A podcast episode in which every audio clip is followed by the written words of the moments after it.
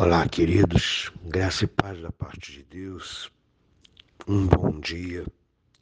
Espero que você tenha tido uma boa noite de sono e esteja muito bem.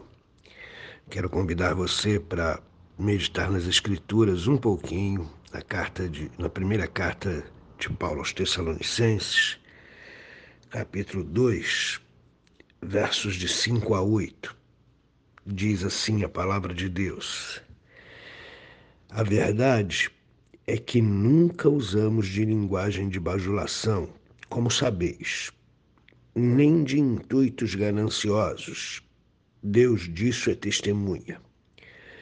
Também jamais andamos buscando glórias de homens, nem de vós, nem de outros. Embora pudéssemos, como enviados de Cristo, exigir de vós a nossa manutenção, Todavia nos tornamos carinhosos entre vós, qual ama acaricia os próprios filhos. Assim, querendo-vos muito, estávamos prontos a oferecer-vos não somente o Evangelho de Deus, mas igualmente a própria vida. Por isso que vos tornastes muito amados de nós. É uma palavra profunda e bonita do apóstolo Paulo. E se você prestou atenção no texto bíblico, você vai perceber que aqui o apóstolo Paulo narra uma lista de coisas atitudes carnais, interesses humanos variados, que geralmente os pregadores itinerantes faziam naquela, naquela época. Ele começa dizendo assim, falando sobre a verdade. A verdade, irmãos, é que nós não somos iguais a outros que já apareceram no meio de vocês.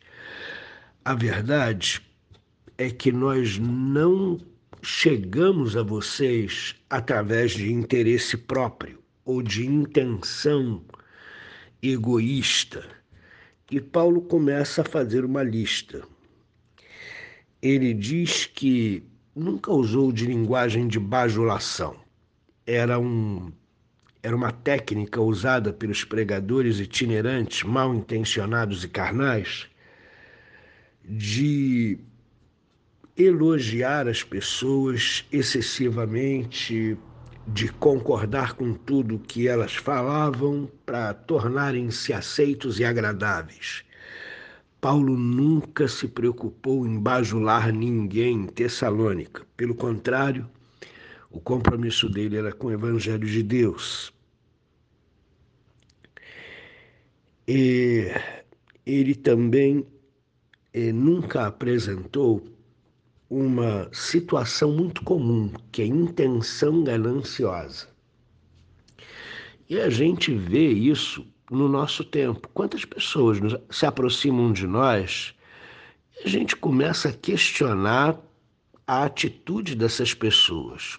Nem nos conhecem direito e ficam nos bajulando. O que está por trás dessa situação? Quais as intenções por trás dessas atitudes que não são justificadas? Queridos, não é justificável que eu seja rude demais com uma pessoa que eu sequer conheço. Também não é justificável que eu seja um bajulador com uma pessoa que eu sequer conheço. E as que eu conheço também, ambas as coisas não são aceitáveis.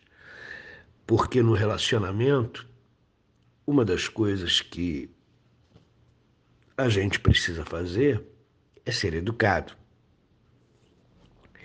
E ser educado não implica nem bajulação, porque bajulação é mentira, e nem em rispidez descontrolada, uma postura é, é, complicada.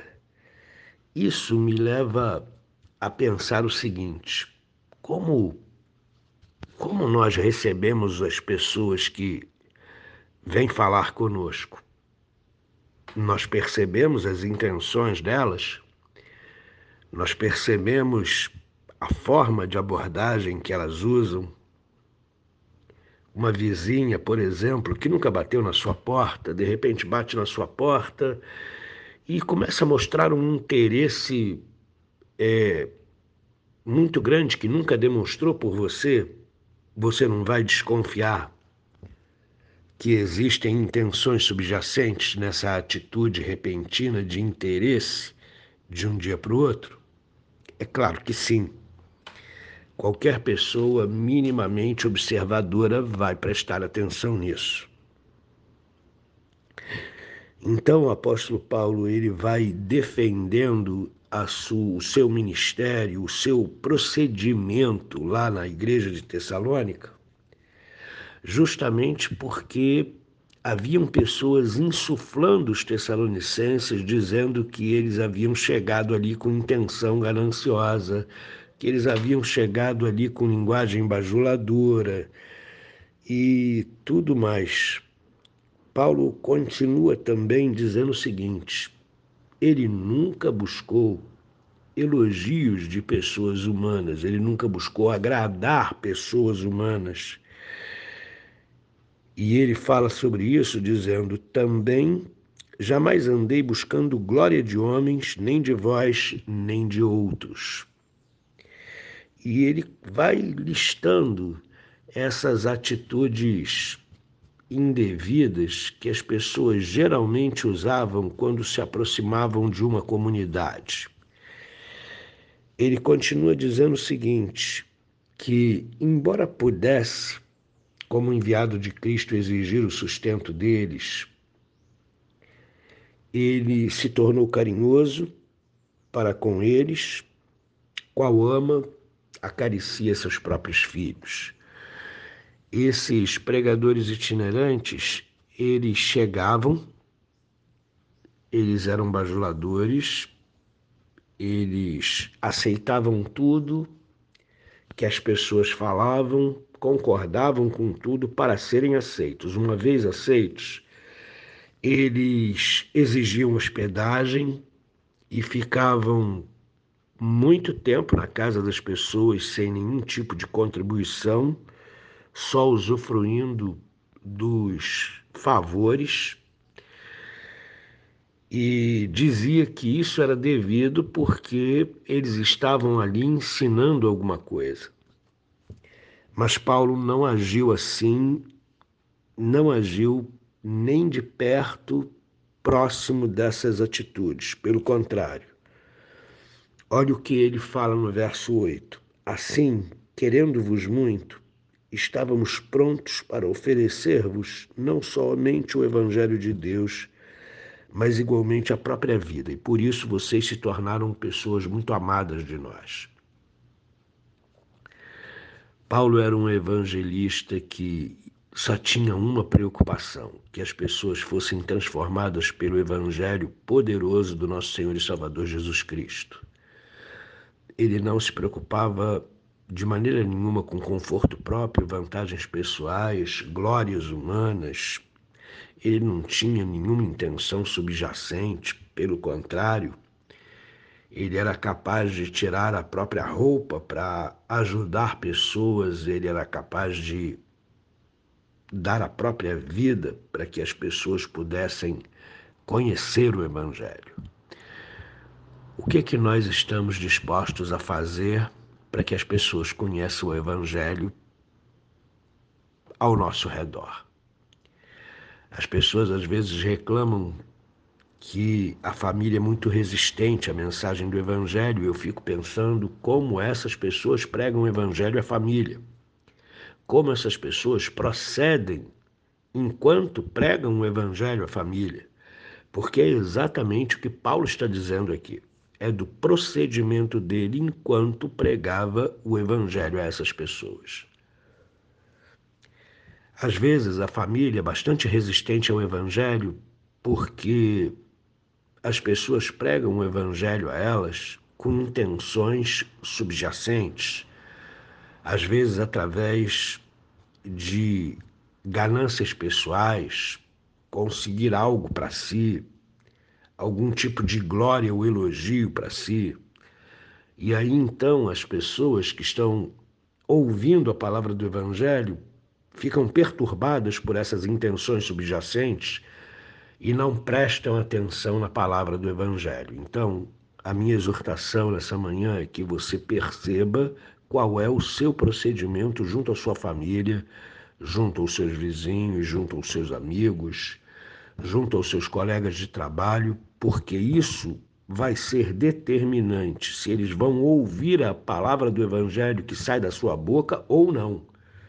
E pior, tem algumas pessoas que sequer pregam o Evangelho, mas procedem desta forma, buscando glória pessoal, são pessoas vaidosas, com ganâncias, intenções gananciosas e etc. Irmãos, temos muito a corrigir na nossa vida. Observe a sua vida, eu estou observando a minha. Observe o seu procedimento, eu estou observando o meu. Nós precisamos proceder de maneira é, pura, dirigida pelo amor porque as pessoas vão perceber a ausência de intenção maligna, as pessoas vão perceber a ausência de ganância, as pessoas vão perceber a presença do amor, as pessoas vão perceber que o nosso procedimento é um procedimento diferenciado das outras pessoas que já se aproximaram delas para oferecer alguma coisa. Que Deus abençoe a sua vida. Que Deus abençoe o seu dia e que você possa ouvir a voz de Deus durante esse dia e ser dirigido por Ele. Recorrer a Ele em todas as situações e não fazer nada se não for segundo a vontade dEle. Pai Santo nos ajuda às vezes somos rápidos em falar do Evangelho, entregar a mensagem, mas o nosso procedimento nega tudo que nós falamos. O apóstolo Paulo aqui, Senhor, nos dá uma aula de como não proceder, ó Deus querido, no meio de pessoas ímpias que nós estamos querendo conquistar para o Evangelho. Então, que nós possamos aprender isso, que nós possamos olhar com muita sinceridade para o nosso procedimento, como nós temos falado, como nós temos reagido, como nós temos procedido. Porque o nosso procedimento ruim, sem que a gente dê contas disso, sem que a gente perceba isso, ele pode estar apagando tudo que a gente tem falado a respeito do Evangelho tem compaixão da nossa vida e nos ajuda. Em nome de Jesus, amém.